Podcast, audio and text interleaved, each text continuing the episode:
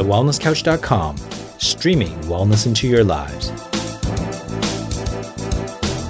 Welcome to This Week in Wellness with Brett Hill. Real news, real health, real quick. Hi, I'm Brett Hill.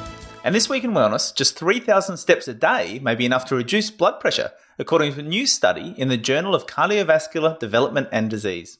The study looked at sedentary older adults between the ages of 68 and 78 who walked just 4,000 steps per day before the study and showed that just an additional 3,000 steps a day had an immediate and long lasting effect, decreasing their systolic and diastolic blood pressure by an average of 7 and 4 points, respectively, on par with results seen from some antihypertensive medications. We all get high blood pressure if we live long enough, at least in this country, said author Linda Pescatello. That's how prevalent it is. Another author, Duck Chul Lee, said it's easy to do. They don't need any equipment. They can do it anywhere at almost any time.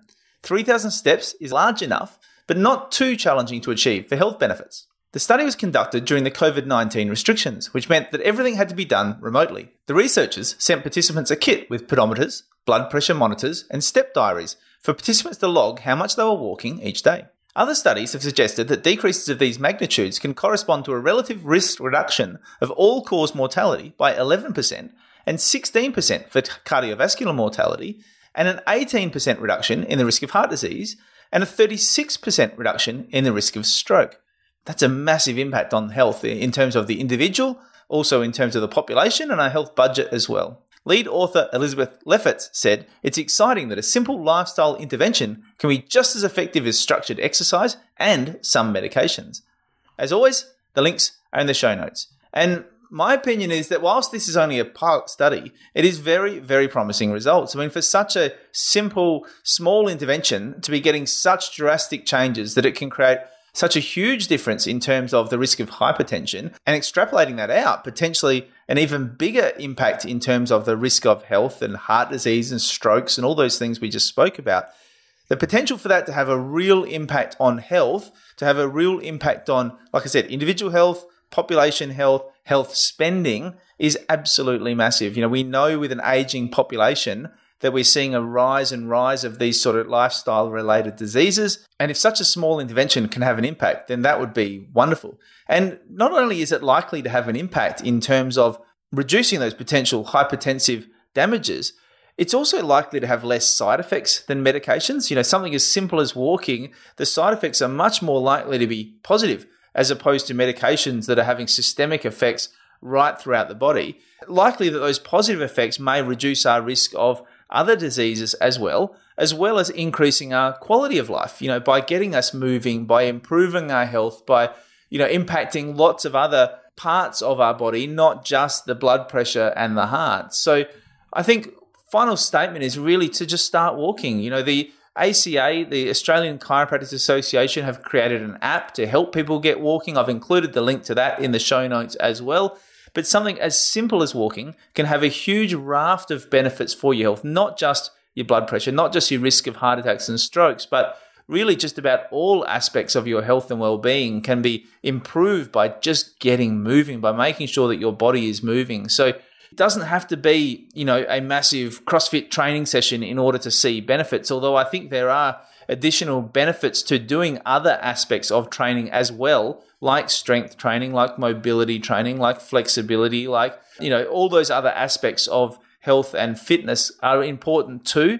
And it may well be that if we got these older adults doing a raft of different things, that they may see even more improvements. But having said that, we can see from this study something as simple as 3,000 steps a day can make a difference. So let this be the motivation for you to just start walking, to just start introducing that little bit of movement into your life and you will reap the benefits in lots of different aspects of your health and well-being.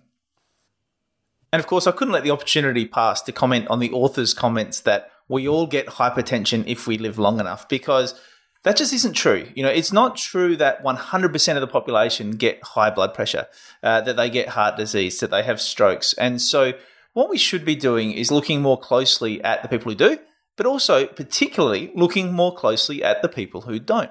What do they do differently? How do they maintain healthy blood pressure, healthy heart, right? And it probably is things like walking. All right. There are lifestyle factors here. There are, you know, it's not just a death sentence. You know, it's not just that everyone is going to get hypertension regardless of their lifestyle, regardless of these other factors. Okay. There are things you can do to reduce your risk of hypertension. There are things you can do to reduce your risk of blood pressure, to reduce your risk of strokes. Now, does it work every time? I don't know. Maybe not. But I think we can greatly skew the odds in our favor by living those healthy lifestyles that are, that are really the way our bodies are designed to run, that our bodies are designed to function. So I don't like it in the medical model when we say, well, the body's just faulty, it's going to fall apart, you're going to get old.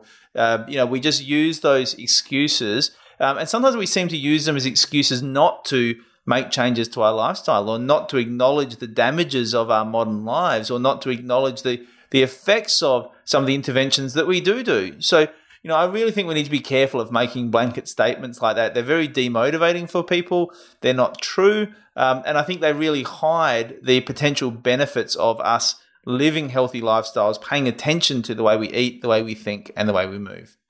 You've been listening to This Week in Wellness with Brett Hill. To continue the conversation about this or any other episode of This Week in Wellness, join my Healthy Lifestyle Choices Facebook group or find us on Facebook and Instagram at This Week in Wellness. If you like this episode, please leave me a five star review on iTunes. I love those. And for more information about this and other projects from me, head to drbretthill.com. This has been a production of TheWellnessCouch.com. Check us out on Facebook and join in the conversation on Facebook.com forward slash The Wellness Couch. Subscribe to each show on iTunes and check us out on Twitter. The Wellness Couch, streaming wellness into your lives. Whilst the Wellness Couch presenter endeavor to provide accurate and helpful information to their listeners, these podcasts cannot take into account individual circumstances and are not intended to be a substitute for health and medical advice from a qualified health professional. You should always seek the advice of a qualified health professional before acting on any of the information provided by any of the Wellness Couch podcasts.